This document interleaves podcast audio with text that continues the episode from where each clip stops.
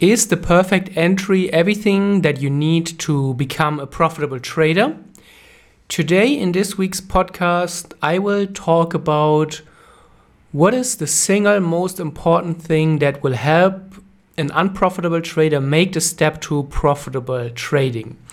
But first of all, welcome back to the Traders Improve podcast. I am your host. My name is Rolf. I am the co-founder of TradeCity and also edgewonk dot com.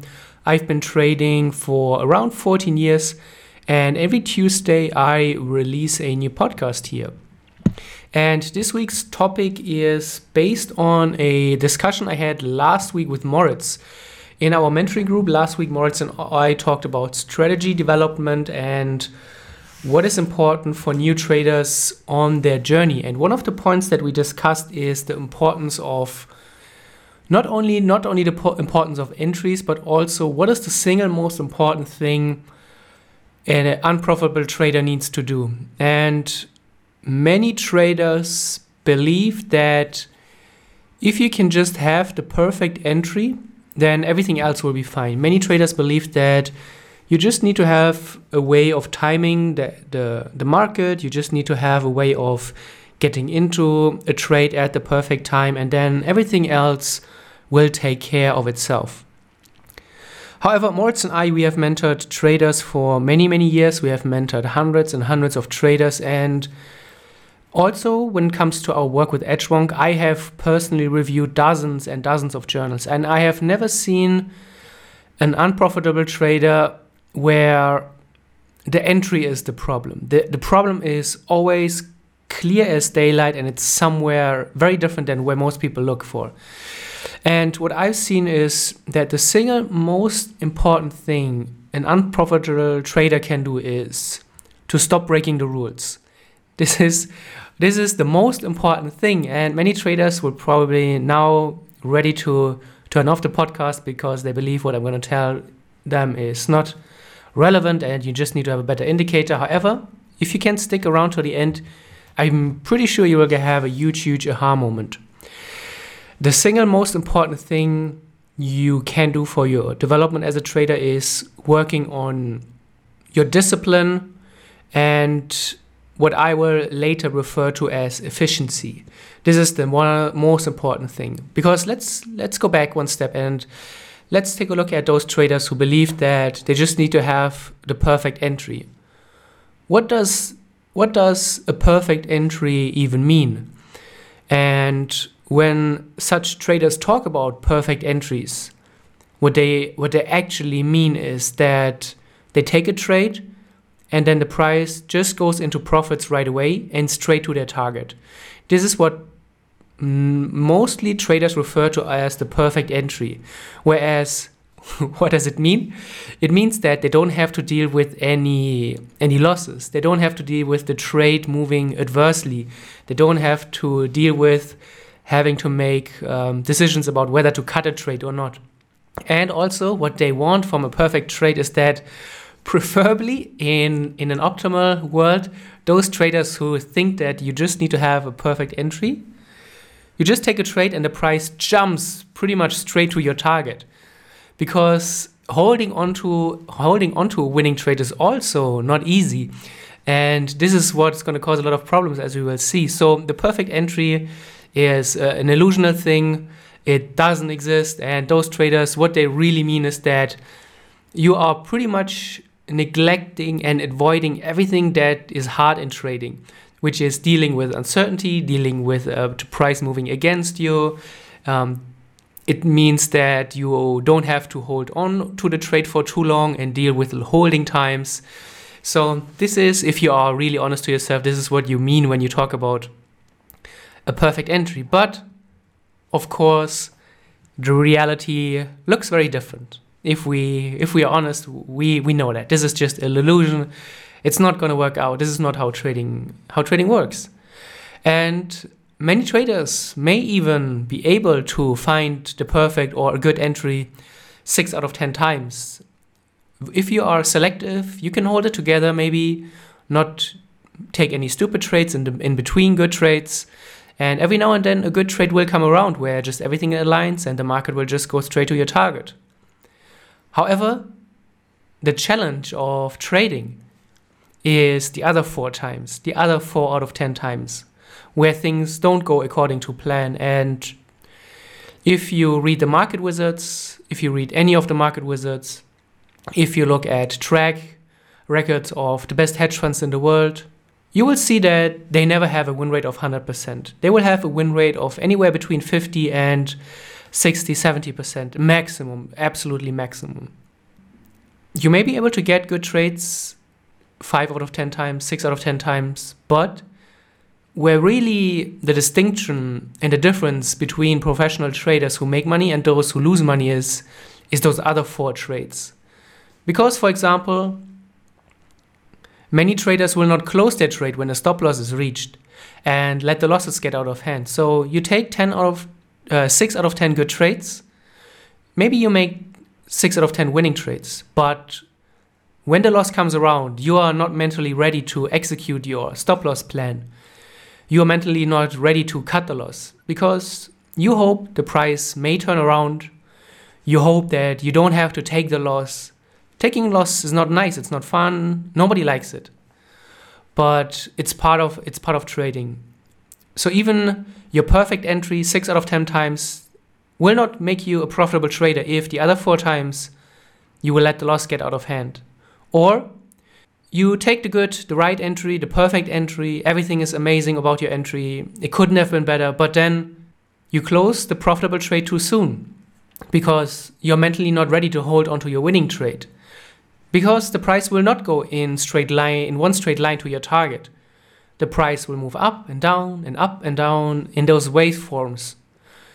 And holding onto winning trades, letting your winners run is one of the hardest things because we are always risking our unrealized profits. There's always a chance that the market may turn around and eat up all your unrealized profits. So naturally, many traders have problems with letting winning trades run. So even you take six good perfect entries, if you cannot maximize the profits, they have no meaning as well. They're not going to make you a profitable trader. Or let's take another example. Maybe you're not able to wait for the perfect entry because you're driven by FOMO, you are jumping in too early, and this can also ruin the system. Maybe you're almost there at the perfect entry, but if you're just a little bit early or a little bit late because you missed the perfect setup, maybe because you're scared to pull the trigger or distracted, it's also gonna ruin your bottom line and you ruin your trading performance. So the point is that there are many ways to ruin a good trading system. And the problem is never about the entry timing. Again, in Edgewonk, many users have sent me their trading journals. And I've taken a look at losing traders, break-even traders, winning traders. And the difference between the winning traders and the losing traders is not that the winning traders have a secret way of of letting or of getting into the trades at the at the perfect time. It's that the the winning traders make much, much fewer mistakes, something I will come back to in a moment. And in this context, I, I love to read the quote from Richard Dennis, who is um, behind the Turtle Traders. And he said, "I always say that you could publish trading rules in the newspaper and no one would follow them. The key is consistency and discipline. Almost anybody can make up a list of rules that are eighty percent as good as what we taught people. What they couldn't do is give them the confidence to stick to the rules even when things are going bad." This is um, this it, it really describes trading in a nutshell. You can give traders a winning system, you can give traders the best system in the world, but the problem is always the trader executing it. it the, it's always the weakest link in this equation. If you cannot execute a trading plan, no matter how good it is, it, it doesn't it doesn't matter. It it will not make you money over the long term. And in Edgewonk, which is the trading journal that we built on edgewonk dot com, when new traders start with Edgewonk, I would always recommend that you start with the metric efficiency. I will also link a video to a recent um, YouTube video I made regarding efficiency. But what efficiency does it? It tells you how many times how many times you made a mistake.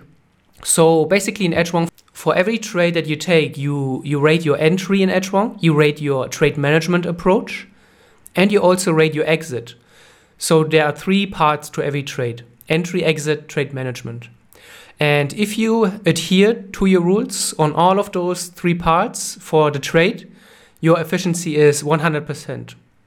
But if you mess up the exit, for example, and your entry and your trade management are according to plan, you have an efficiency of sixty-six percent because two out of three parts of the trade were according to plan and you just messed up one.